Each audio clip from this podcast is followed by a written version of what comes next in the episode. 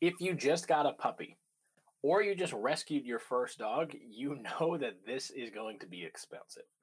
Right? Just getting a dog in general is going to be expensive. And most people don't even consider how much they're going to spend on damaged property, damaged goods. I was working with a dog once that chewed through drywall. Okay, my first dog chewed through my brother's Tim's, destroyed the aglet on the laces. I don't want you to have to go through this. Okay, it was already a couple hundred dollars to get the dog, or a couple thousand dollars if it's a purebred dog. So you've already taken out your wallet and swiped your Amex, your credit card. Now you're going to do some training, right? So you're going to have to get treats. You're going to have to get training equipment. You might have to hire a professional. Then you have to replace all of the stuff that your dog is destroying, completely ruining. I'm working with a client right now who, for whatever reason, keeps buying new things, keeps buying new things to put in her dog's palate. And the dog just keeps devouring all of it, and she has to go buy the next new thing. I think she's gone through three couches. Yes, couches, not like love seats, not like a chair, couches, full on couches. I don't want this to happen to you. So let's break down how we can stop our dogs from destructive chewing. That's what it's called destructive chewing. Now, there's productive chewing, which we're going to talk about, but destructive chewing is what you don't want. They're destroying property. They're going through doors, they're eating drywall, they're eating electrical, right? That's a problem not only for damagement, you know, damagement, not only for damage, but the health and well-being of your dog. There are things that they cannot ingest. I was working with a Rottweiler once. They came in because the dog was eating lighters. He was obsessed with swallowing lighters whole, and the owner had already had three or four surgeries to get them removed. That's a couple thousand dollars each. Okay, if you haven't gone to the vet yet with your dog, and you haven't had anything like that yet, start putting money aside now.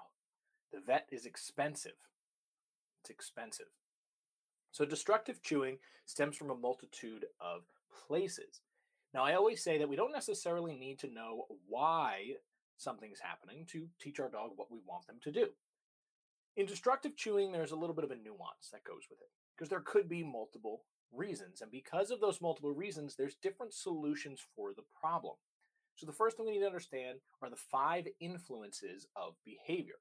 If you don't have a pen and paper out right now, you might want to get it out. These are five influences of behavior, and this will clear up so much for you.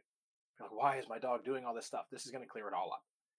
Genetics, chemistry, health, early experiences, and adult learning. Did you write those down? Genetics, chemistry, health, early experiences, and adult learning. Those are the five influences of behavior. What does that mean? Behavior stems from those five influences. That's it. Nothing more, nothing less. So let's go through them. Genetics.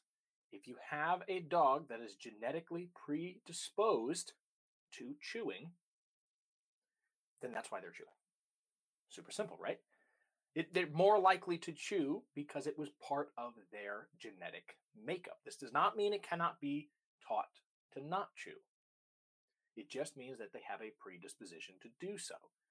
Again, I have to emphasize that. I have to stress it. It does not mean you cannot teach your dog not to destructively chew. You cannot blame their breed for why they chew and destroy things. Can't happen.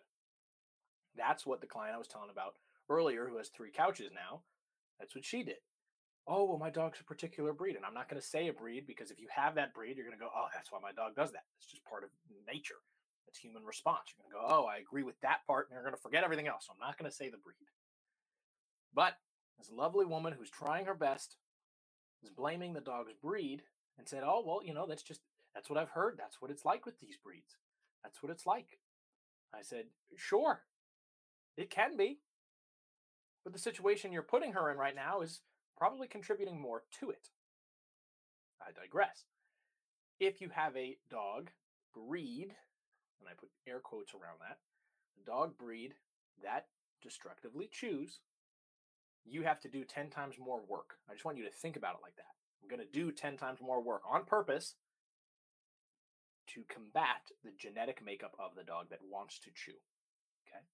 Moving from genetics, we have chemistry. Chemistry is about the chemicals in the dog's brain that tell it to do something, not to do something, how to feel, how to act, those kinds of things. Dogs with a high level of anxiety and stress and cortisol, which is a chemical in the brain, with cortisol in their body, will be more stressed than the average dog. So if you have a very highly anxious dog, or when you leave them, they have separation anxiety, that amount of cortisol is stressing them out. And chewing is a way to reduce stress, just like a dog licking or moving around in circles.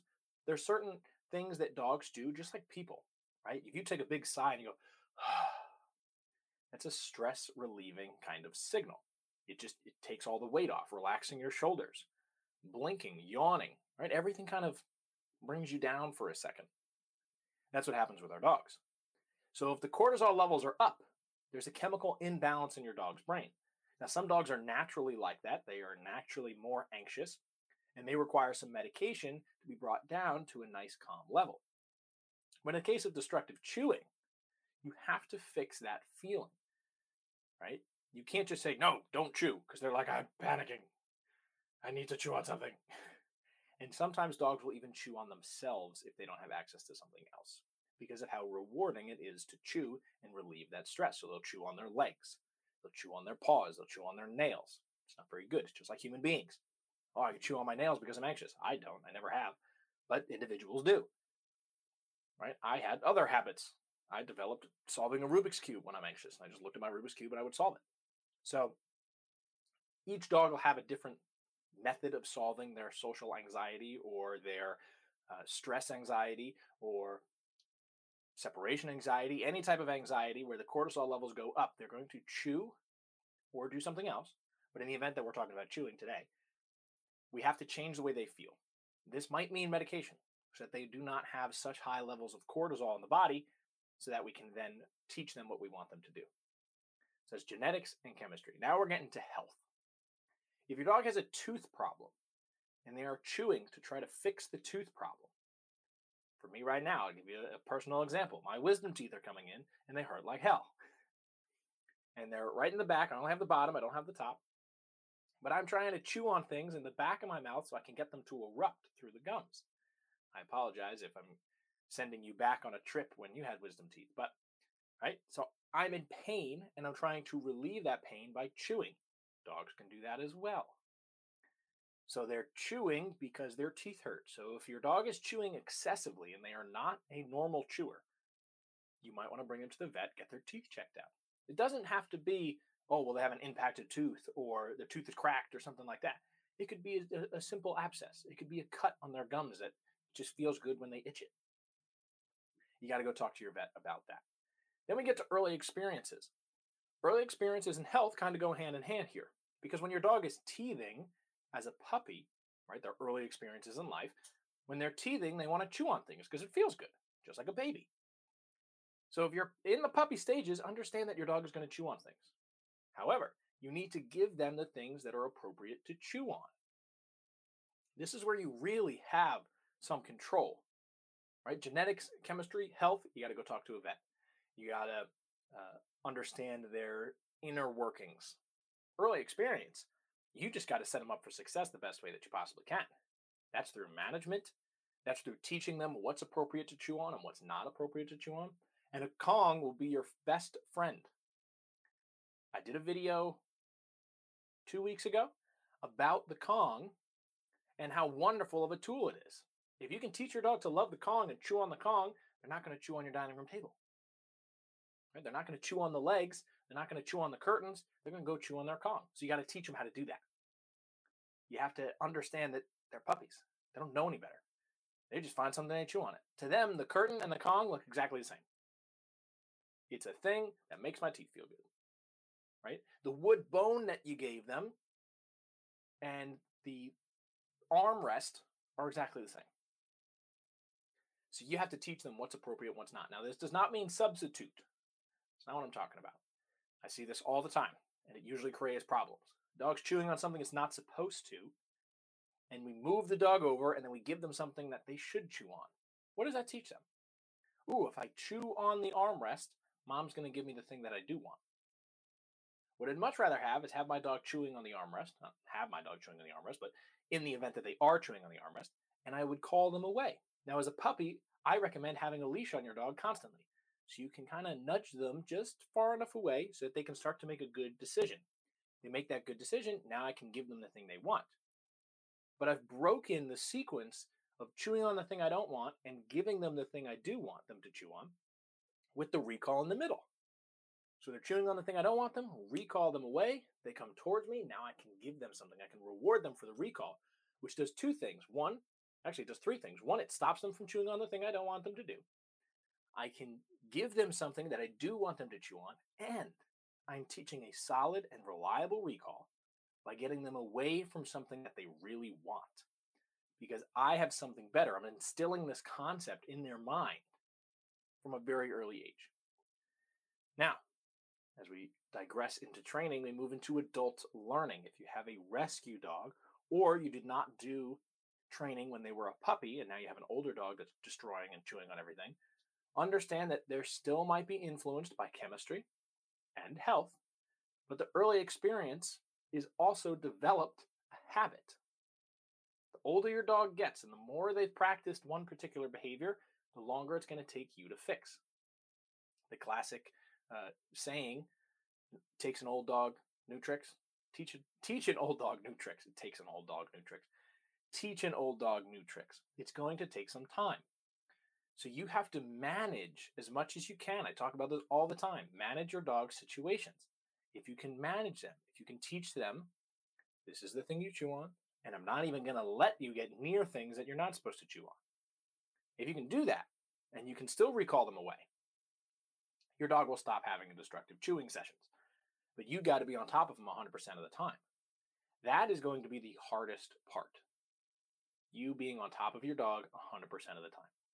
And if you cannot be on top of your dog, you have to put them in a situation where they're not going to fail. Put them in the crate.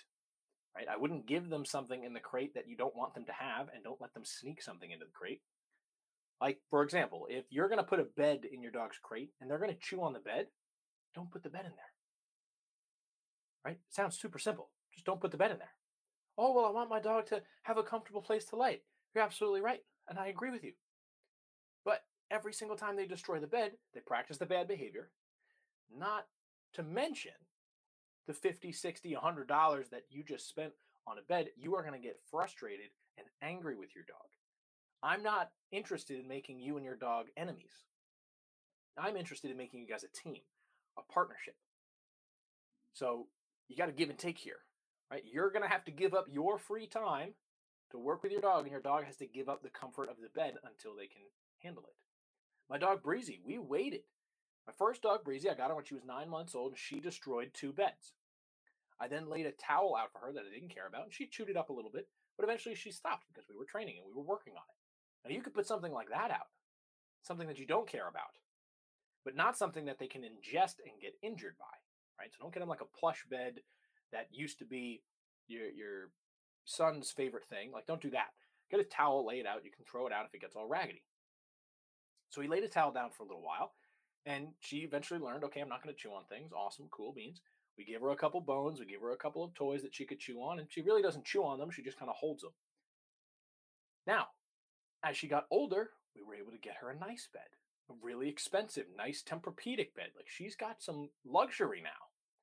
All because we waited. If we had let her practice the bad behavior, it would have happened over and over and over again. She would have ripped up the bed, we would have gotten a new one. She would have ripped up that bed, she would have gotten a new one. Ripped up that bed, gotten a new one, right? It's just a cycle at that point. I don't want that cycle. I'm not interested in that cycle. I'm interested in getting her to do the right thing, to play with the Kong, to eat the things that we give her, to chew on the bone, right? And if your dog goes and finds the bone by themselves and is chewing on the right thing, you've got to reward them. You've got to reward the things that you do like.